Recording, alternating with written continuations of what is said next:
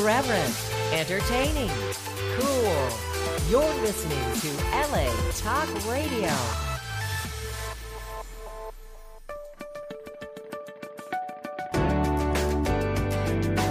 You're listening to All Things Therapy with Lisa Tahir, only on LA Talk Radio.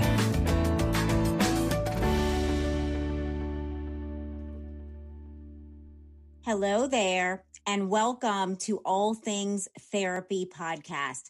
It's so good to be back with you this week.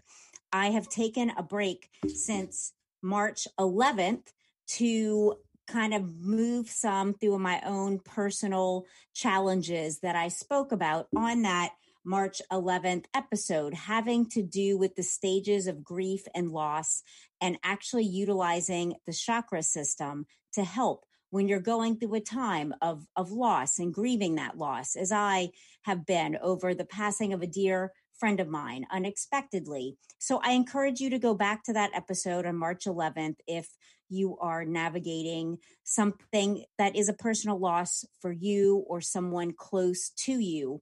And in my book, The Chiron Effect, Healing Our Core Wounds Through Astrology, Empathy, and Self Forgiveness, I talk about it's not just the passing of time that heals our wounds. I think that's a myth. It's actually what we do with that time as it passes, which contributes to our healing and assimilation of what's happened or not. And so if you're looking for another resource of the many that are available, please go check out my book. I have a copy of it here, The Chiron Effect, on Amazon, Barnes and Noble. Your local bookstore will order it for you if you give them my name and or the title. It's available at walmart.com and as an audiobook on Audible. I am the narrator and spent 20 hours speaking the book for you. So I'd love for you to have it. There are so many tips and techniques and tools to help heal your own areas of vulnerability up to and including the wounds that we have when we've gone through traumatic incidences, experiences, and losses. And please follow me on social media if you're not already. I'm at NOLA Therapy, which is also my website, nolatherapy.com. It stands for New Orleans, Los Angeles Therapy. Easy to remember on Facebook, on Instagram, and on the web. You're able to schedule sessions with me virtually through Skype, phone, FaceTime, and Zoom. There's an online empowerment class that I offer, teaching you some tips and techniques that I use in my own life, authors that have really helped me learn and develop personally and professionally. So I invite you just to go to NOLA Therapy because I want to get right into my guest. He is contributing in a really large way to our positive mental health and sense of well being. I just loved this book that he wrote. It is called Depression, Anxiety, and Other Things We Don't Want to Talk About. Really clever cover, like a pill bottle, because you probably know uh, there's just the over prescription of pharmaceuticals to treat normal human grief, normal human loss, things that are part of our lifespan and life experiences are so quickly medicated versus us really looking at the lessons and offerings that these experiences and even our own emotions have to guide and direct us. So, Ryan Casey Waller is going to help us understand all of this at the deeper layers. He is a licensed psychotherapist, he's an ordained minister, he's a lawyer, as well as an author. And one of the things I really enjoyed about Ryan's book is his authentic and transparent nature and, and sharing with you as the reader his vulnerabilities and own personal struggles with mental health regarding depression, anxiety, and addiction. So, with that, I just want to welcome you, Ryan, to the show. Thank you so much. Happy to be here. You're welcome. How are you today in Dallas? I'm really well, thank you. It's uh, it's yeah. gorgeous here in Dallas. We we get a little bit of spring before it cooks up to the heat of summer. So savoring these days where it's 60 degrees and the sun is out. So it's a good day. Nothing to complain about. So nice. It's a, yeah. yes, it sounds like a good day. Yeah. So, you know, of of the themes in your book, one of the ones I picked up early on and I really thought it was so important is this theme having to do with we're not alone. And mm. when we feel depressed, there's this sense that we're just all alone in this. And it does contribute to suicide, which you address, address directly in your book. Can you kind of start with this there and weave in anything else important around our sense of not being alone truly? Yeah.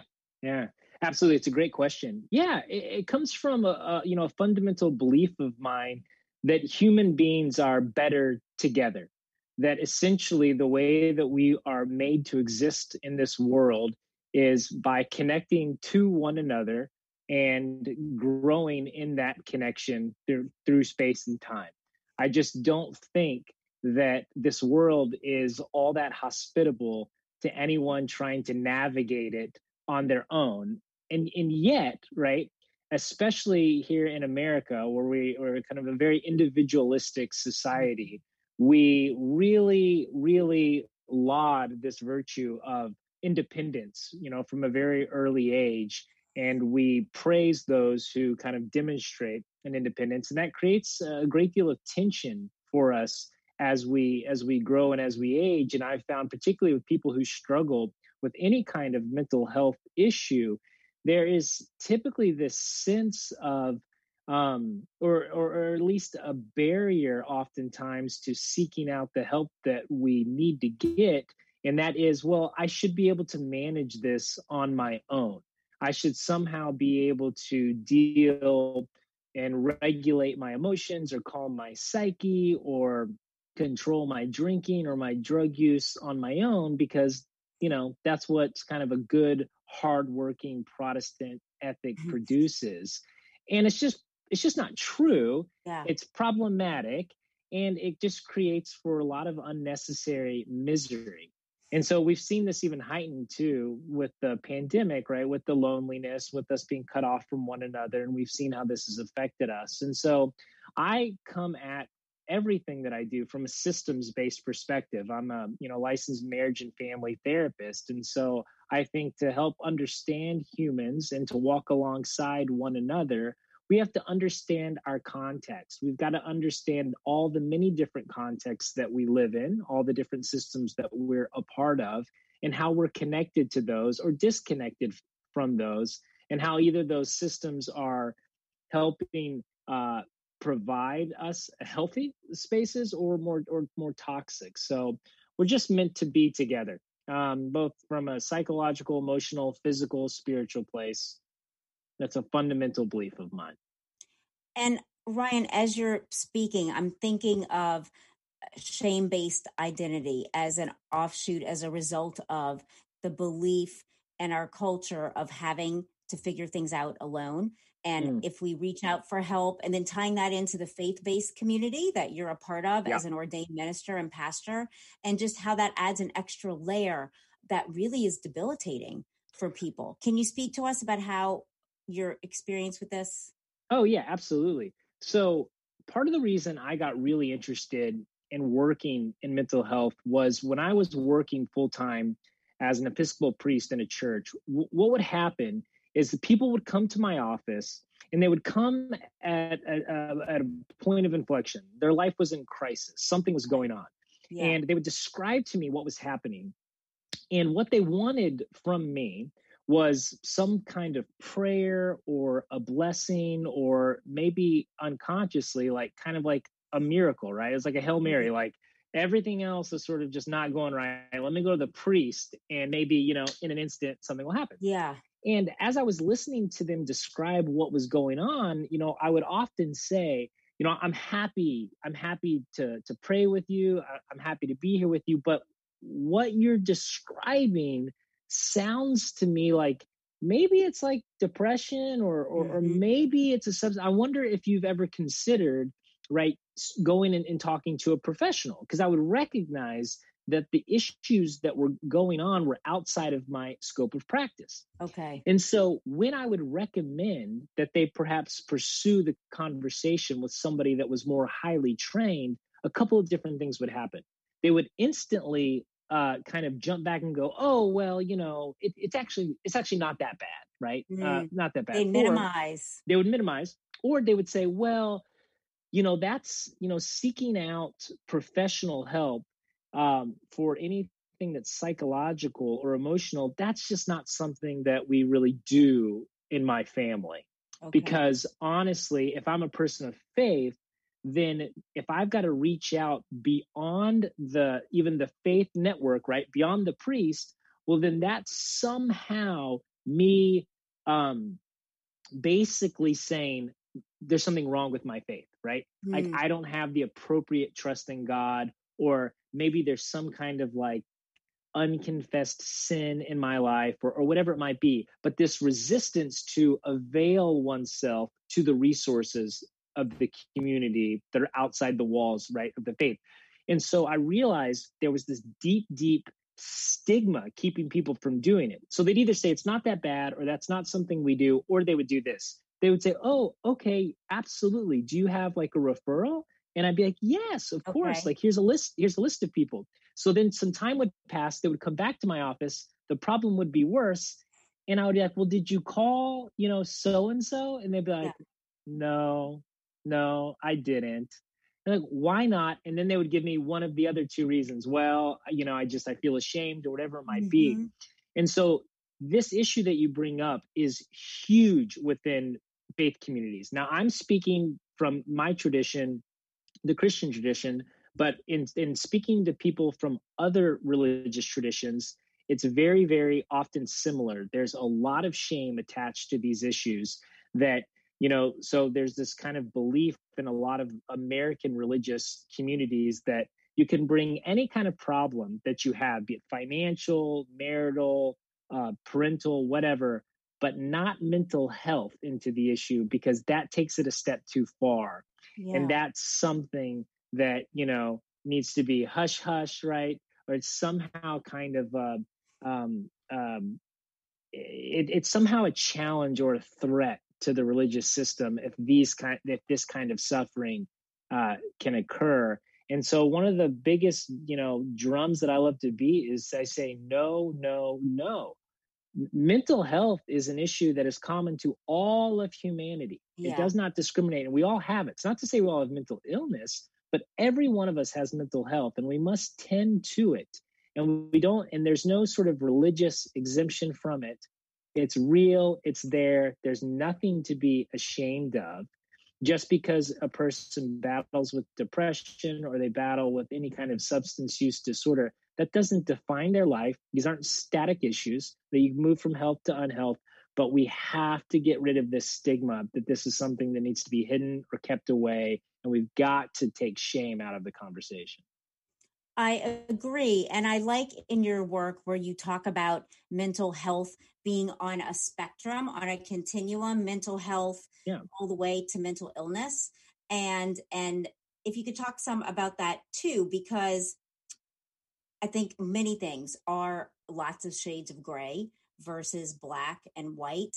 And I think that's easier to see with some topics and you know when besides when it comes to our own mental health and well-being and what that really means because i think there's even some misnomers about what it is to be mentally healthy i think mm-hmm. some some men and i'm like genderizing but some men might think it might mean to be really strong and keep things in and just put on the your game face to go through life as if nothing's ever affecting you and that's actually not mentally healthy or for the women that do that mm. that feel like they have to have this strong persona and take care of everything for everyone and neglect themselves and then end up being tired having health issues depleted feeling angry and agitated and it's really about caring for ourselves and our totality and it's part of yes. why my podcast is all things therapy because therapy and mental health and well-being encapsulate so many things can you talk to us about that spectrum? Yeah, I love that approach. It's it's the totality, right, of the person and the treatment. Um, I think that a lot of people operate on an outdated understanding of, of mental illness and they sort of think in binary terms and they yeah. think well there's some people that are mentally well right, And that have it all together, and it's exactly right, and they and they typically tie that to some sort of script, right? Mm-hmm. That a mm-hmm. man, a healthy man looks this way, a healthy woman looks this way, which we can toss all that aside. It's going to look yeah. different for every kind of person. But they say, okay, so there's some people that are just mentally well, and then there are like unfortunate human beings who are like struck with mental illness, and that's where, where they are, right? It's not true. It's not true at all. I, I ask people to think about it in terms of how they would think about their just general health. Because first of all, mental health, I think, is just the foundation of of, of our overall health. It is. And and so nobody would ever say, like on any given day, right? No one can ever raise their hand and say, I am in complete health. I am perfectly healthy. Like what, what does that even mean? What they mean to say is that today when I think about my health, if it's on a continuum and I, and healthy is way on the right and really ill is way on the left, I'm further to the right than I am to the left. And the reality is because of our complex nature, we know that by the end of the day, you could be further to the left than you were at the beginning. You might come down with a cold, you might be exhausted, stress might make you feel bad. Who knows what could happen? Or you could have woken up with a headache, and throughout the day, you've put good food into your body, you've had good conversation with friends, you've taken care of yourself, and you you feel you're more healthy by the end of the day. It's similar with mental health. Mental health is a continuum. There's mentally healthy on the right, and let's say there's severe mental illness on the left. Mm-hmm. The reality is we are somewhere on this continuum, and it's not static. It's constantly moving. And so when we're mentally healthy, right, we're able to regulate our emotions, right? We've got a positive outlook. We're resilient in life. All these things are happening with us. And we can have psychological factors that influence us that move us further to the left. Now, I'm not saying that there aren't actual mental illnesses for whom the way that those symptoms are going to manifest are, aren't different and categor- uh, categorically different right it's true yes. right like so a person who suffers with schizophrenia they're going to suffer potentially from d- some delusions that somebody who doesn't have a diagnosis of schizophrenia are not going to experience right there are there are markers i'm not you know of i'm course. not throwing different out baselines the, the DSM. of experience different, for people different baselines of experience but the reason i find this issue is so important is because I think that a lot of the shame around this conversation comes from this belief that if at any point in your life you raise your hand, particularly in faith communities, and you say, I think I'm depressed or I think I'm drinking too much, people feel like they're going to get labeled, right? Oh, you're a depressive or oh, you're an alcoholic. So we're going to put you over in this category. And that's where you're going to stay for the rest of your life. And we're you're marginalized. S- and you're marginalized. That's right. That's right. And then the gossip. I mean, I, I'm drawing experience from a time in my life when I was in a faith based community, and it was so hard for people to even own that they were drinking because why are you drinking? You're not supposed to be drinking. And yeah. and then the gossip, you know, so it just seems like the things that the disorders that were acceptable, i.e., I saw a lot of overeating and obesity and gossip, but it wasn't okay if you were feeling depressed or anxious or having a substance abuse or alcohol issue. So yes, just throwing that in there. Oh, it's so you're so exactly right. There's sort of a a list of approved problems, if you yeah. will, or vices, and those which are are not approved. And so it ties all back into your first question about connectedness. The issue is we know when we have mental health struggles, what we what we need is safe places to process this with, other people who can normalize the situation yes. for us, can help us see the possibility of what can happen with treatment or change behaviors. But if there's shame attached to it, if we feel like this is not a topic we can bring up, then what we'll do is we will isolate, we will retreat, we will suppress, we will oppress, which only makes the situation more problematic. And so it's this vicious cycle that we get into and so it's so important right that we that that we say look any any kind of struggle that you have right is not the end of the line in fact, I very much come from the place of, to me, the people that are willing to like look at themselves and say, you know what, the reality is, I do feel anxiety in a different way in my life, and and this concerns me, and I want to address it. Those are the bravest people on, yes. on earth, right? And they're and they're being honest, and I want them to know is that that's the step that you take that is going to lead you to healing because you're willing to be brave enough to look at yourself and actually be honest about what it is that you find there, even if it's deeply uncomfortable. And so I want people to know doing that will, you know, there may be some, um, it, it, it may get worse before it gets better, right? Um, but despair is not where that's going to take you. And I think a lot of people too, they think, I don't even want to admit this. I don't want to talk about it because surely if that's the case, then I'm going to be on this sort of downward slide and it's going to end someplace I don't want to go. When in fact, the opposite is true. So I'm curious how you're making this better and other people in your field as ordained ministers and priests and such, like how to be the solution in this mm-hmm. to help spread more um, you know, the message of of it's okay to speak yeah. up about your depression, anxiety, issues that are going on that you need some help with? Yeah, I really appreciate you asking that question. Yeah. So, part of it is in faith communities, if a person experiences a mental health struggle, what we know from the research are that the first two people they're going to talk to are their primary care physician, so that they're going to maybe tell their doctor, mm-hmm. or they're going to go tell their pastor or their, their, their faith leader. Now, here's where that becomes really critical. For the most part, the church has been terrible on this issue, like we've already talked about. Yeah. So oftentimes what happens is a person goes to their pastor thinking they've got a safe place, right, to express yeah. this, and they get shamed.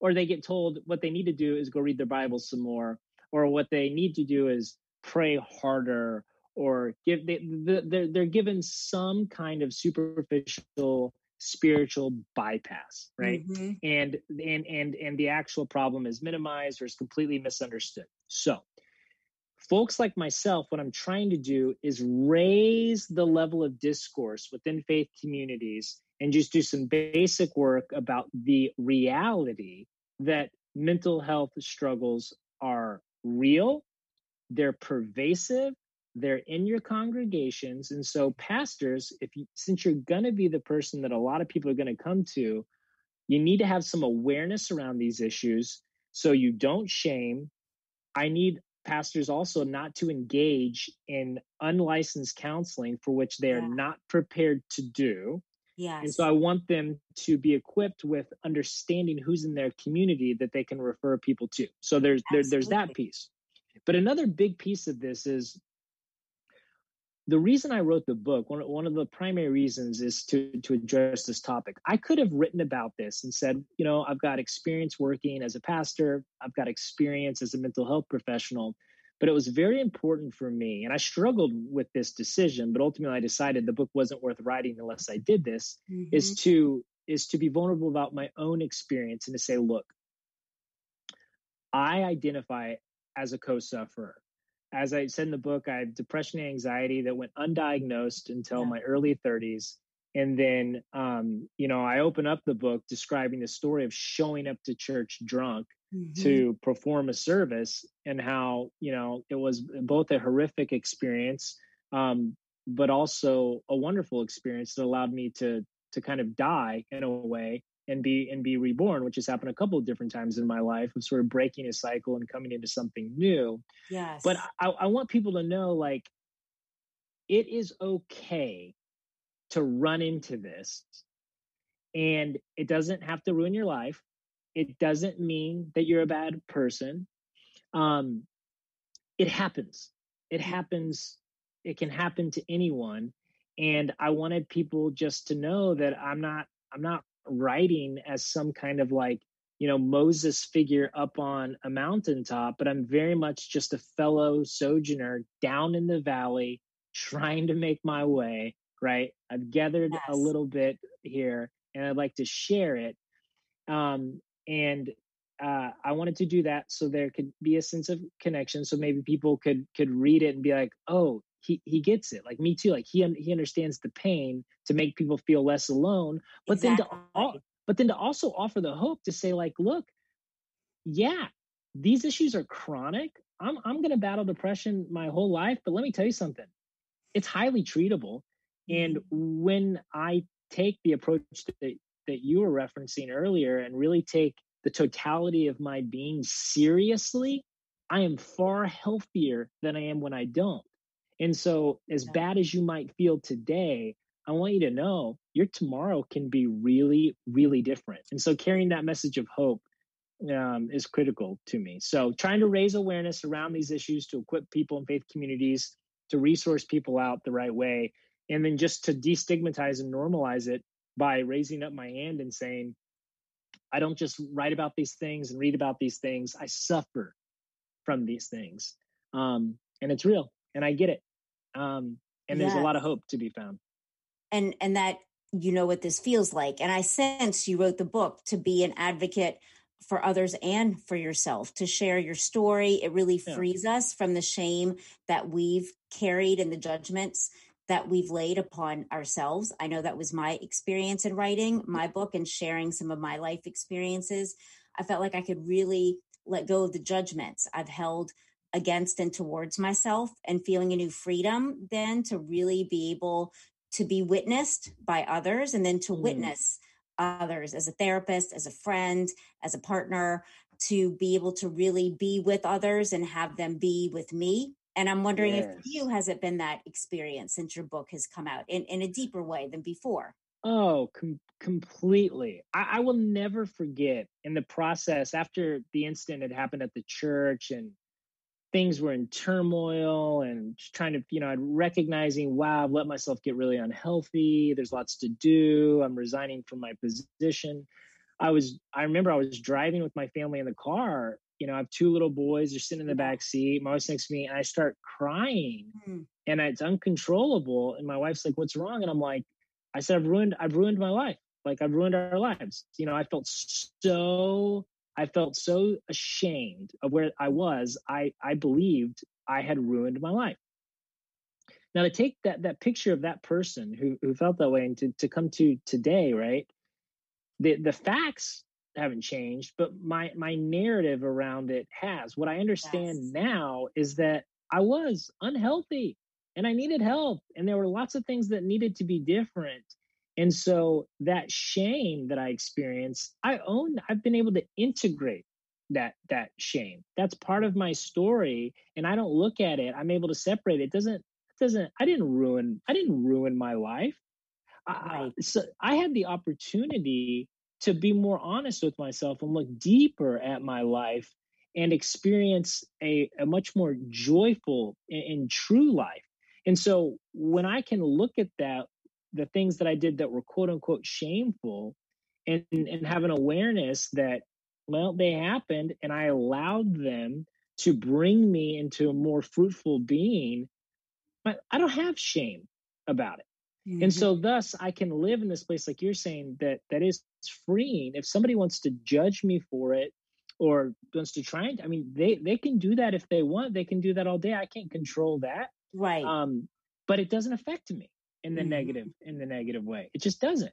Um, and I don't say that callously. I even mentioned the book, like even in a situation like that, I, I of course, uh, that's not how I would have drawn it up. I, and I didn't want to hurt anyone, and I didn't want to let anyone down. And you know, and you can regret that, but at the same time, it's it, it is my life, and and, yes. a, and a part of people finding peace is they'll get and, and and be grateful and accept all of it. I'm very influenced by you know the concept that you get in dbt of radical acceptance and then the buddhist understanding of you know non-attachment yeah. and and then even you know putting into in the christians the way we talk about it is like surrender but this idea truly truly that every moment is perfect because this is the this is the moment.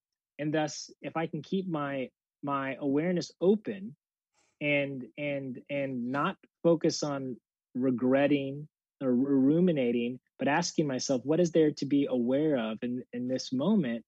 You know, life becomes filled with possibilities and endless amounts of hope. And it's just a better way to live.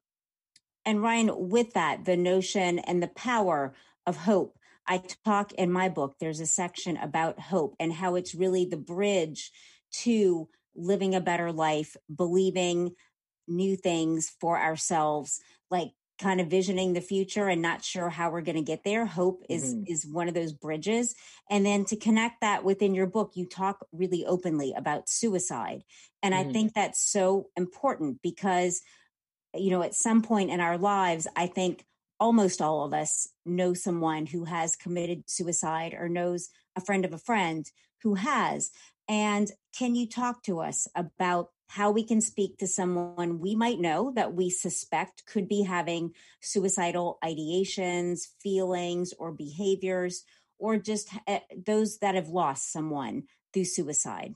Can yeah. you help us with that? Yeah, I can. I'll start with the latter half. If you've lost someone to suicide, um, I want you to know that the difficulty that you're having, you know, grieving that death, um, I want to validate that difficulty it's I, I don't think there's a more complex death to grieve than the suicide because what it does is it offers a question that otherwise is not really there when we lose someone and it's why yeah. and what role did i play in this right? And, and could i have done something? could i have done something right? And so people ask that and so what i often want to say to people is you'll never fully know know why but the reality is, it is not your fault, right? Mm-hmm. Yeah, in, in most cases, you're right. People love their loved ones as best as they can. No one does it perfectly. Everybody makes mistakes. We could all go back and be more gracious, be more forgiving, be more merciful, be always and forever. Suicide is a very complex death. And those who are left behind are not responsible. And people, um, if, if so, if that's going on with you, if you're listening to this and that's been your experience and you feel overwhelming sense of guilt, what I would encourage you to do is you got to go and process that with a professional because you need to be able to get to a point where you can't integrate that loss and not bear the burden of it, the responsibility. Um, because otherwise, um, I think that the transfer of the pain that the person who died was experiencing, you just you you can you care you take it on. Yeah, and, and then carry can, that. And you carry that, and you don't need to. And the person who died wouldn't want you to. They would want you to set it. They would want you to set it down. And setting that down is not dishonoring them. I think a lot of people carry the pain because they think that's that's a way to sort of keep the person keep the person there, and, and they wouldn't want that. They wouldn't want you to suffer in, in that way. Here's what I would say to the person who, who's worried about someone that they love. Here's the thing a lot of times people won't ask questions about self harm and suicide because they're afraid that if they do it, if they ask the question, they're somehow going to put the thought in the person's head. Yeah. Let me tell you, you're not going to do that. They're already thinking about it. It's like yes. when people tell me, I don't want to talk to, we don't want to talk to our teenagers about sex because we don't want to give them the idea. To, trust me. They're thinking about it. They're thinking about yeah. it. They're doing it. Yeah. Talking to them only has good outcomes, right? You want to, you want to talk about. It. So th- th- they're already thinking about it. Or you're, you're definitely not going to make it, make it worse. If you say to someone, you know, uh, are you thinking about hurting yourself? Are, are you, are you thinking about killing yourself, here's what's most likely to happen to that person. When you ask the question, instead of making it worse in their brain, they're probably going to have a moment and say, Oh my goodness, about me. This person cares enough that they have noticed me and they're asking me about how I'm doing. And most likely in that moment, they're going to feel really seen and they're going to feel really, really loved. So so so then though the question becomes, well, okay, if I ask the question and the person says to me, yeah, I'm I'm really depressed and I am thinking about killing myself, well then what the heck do I say? Which is another reason they don't ask the question. So here's yeah. my here's here's my advice to you. It's really easy. Have the courage to ask the question. When your friend tells you that they're really struggling, here's what you here's all you have to do. Listen without judgment. Mm-hmm. Offer no commentary. Do not relate it back to your experience. Don't talk about what your Uncle Bob did. Just listen Yes. without judgment. Let them tell you what's going on. When they're finished telling you, reflect back to them empathy. Say something to the effect of, that sounds like you're in an incredible amount of pain. I Mhm. can't if I can't imagine if I if I feel like that I that pain just sounds sounds so intense. So listen non-judgmentally, reflect back some empathy, and then here's all you have to do. You can say, you know, there are people who are trained to treat this kind of pain. I think you ought to reach out to one of them. Yeah. That's it.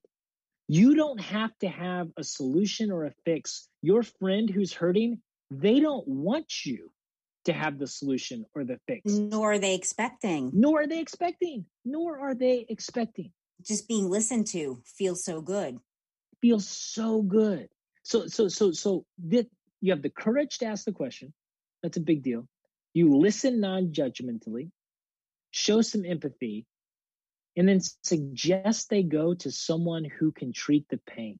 Yeah. That is all you have to do. And I think people get themselves so worked up over, oh, I'm going to make it worse or I have nothing to offer. And the reality is, once you understand you're not going to make it worse and understand that you're right, you don't know what to do, right? Which is fine. You don't need to. It's an unrealistic expectation and the person doesn't want you to.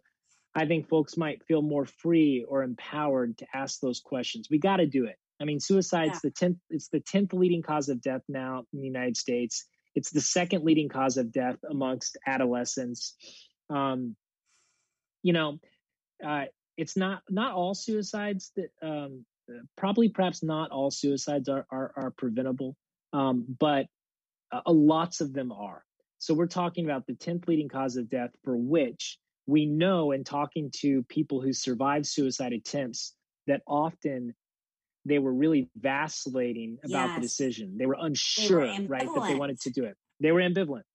So what that tells me is if we can be more proactive and we can actually sh- show up for one another, then we can help a lot of people um, continue to live. And, and that's the last thing I'll say on this is that so so often suicide, when you talk to folks, it's not so much about dying; it's about ending pain It is. they, better. they just they've just gotten to the, the point where the, the pain is so intense they can no longer envision a future and so you, you uh, you know suicide becomes an option then it starts to become a good option and then it becomes the only option because that's the only thing we can think of that's the only ultimate oblivion that we can understand from where we are in time and place and so of course you increase pain to to an un you know manageable level and people are going to choose uh, oblivion Yeah, yeah thank you for all that, Ryan. I think that's really Yeah. helpful for our listeners to just hear because I, we typically shy away from those conversations because of a fear of not knowing how to handle it appropriately. And it is as simple as you said, is just listening open heartedly and mindedly and Yes. saying, wow, that sounds so hard. Can I help you find somebody to talk to? Mhm. Yep. Yeah. yeah your friends will always need your ears more than they need your tongue it's true. And so, Ryan, you know, in, in coming to the conclusion of our show, I was curious if you had people in mind that you wrote your book for and what you want to leave readers with and our listeners with. lisa i'm so sorry i'm getting a little uh interference in this moment Oh, sure. Should I repeat? give me i'm so sorry something okay. is i don't i'm hearing another video and i can't get it to stop Oh, that's weird. Can you hear me at all? I can hear you perfectly. I've just got another voice, but I have no idea where it's coming from. We don't hear it through the show. So if Gotta you're be- able, Um,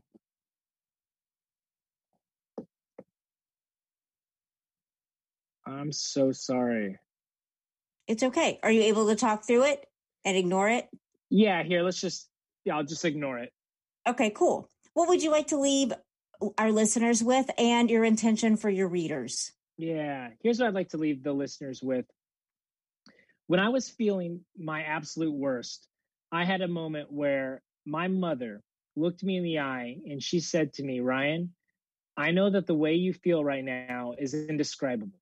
But what I want you to know is that I felt that way too at a certain point in my life. And what I want you to know is that I don't feel that way anymore. Mm-hmm. And so I want you to know that how you feel today is not how you're going to feel forever. And if you can't believe that for yourself, even in this moment, she goes, let me believe it for you. And you just hang in there mm-hmm. and we will get you what you need and you can feel better. And so, what I want people to know is if you're hearing this and you're where I was and you're experiencing pain and you think that nobody's ever felt as bad as you have felt and nobody's ever been as alone as you are, I want you to know it's not true. Your tomorrow can be very different than your today. And if you can't believe it for yourself today, let me believe it for you. Reach out is only strength. Yes, I love that. And it's so true, Ryan. Thank oh, you. Oh, thank you. Yeah, You're welcome. Yeah. And I'd love our listeners to know is it true that they can find you at ryancaseywaller.com for your website as well as on social media at Ryan Casey Waller? Yes, you can find me Ryan Casey Waller. That's the easiest way. That's my ryancaseywaller.com. Ryan Casey Waller. I'm active on Facebook and Instagram. And the book is called Depression, Anxiety, and Other Things We Don't Want to Talk About. And it's available um, Amazon, Walmart, Target, Barnes and Noble. You can find it, I think, anywhere books are sold. So awesome. I'm so glad you wrote this book and that it's available. I found it to be super meaningful. Thank you so much. Thanks so much for having me. I really appreciate it. You're welcome, Ryan. I hope you have a really good rest of your evening. Thank you. You too, Lisa. Thank All you. Right. Bye. Bye bye.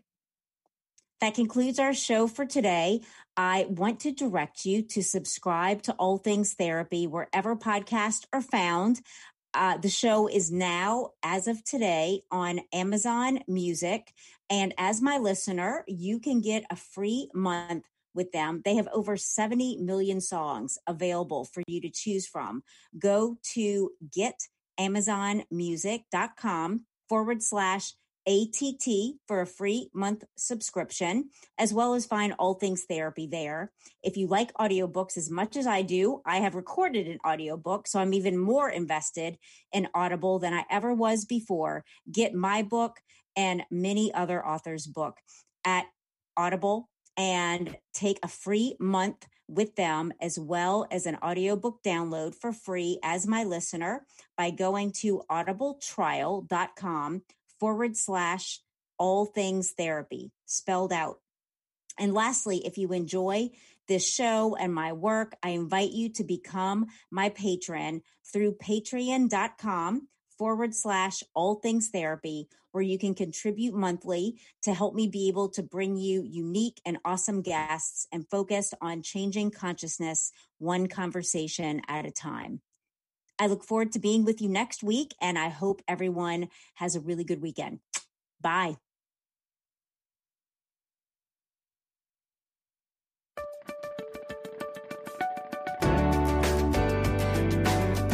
Listening to All Things Therapy with Lisa Tahir.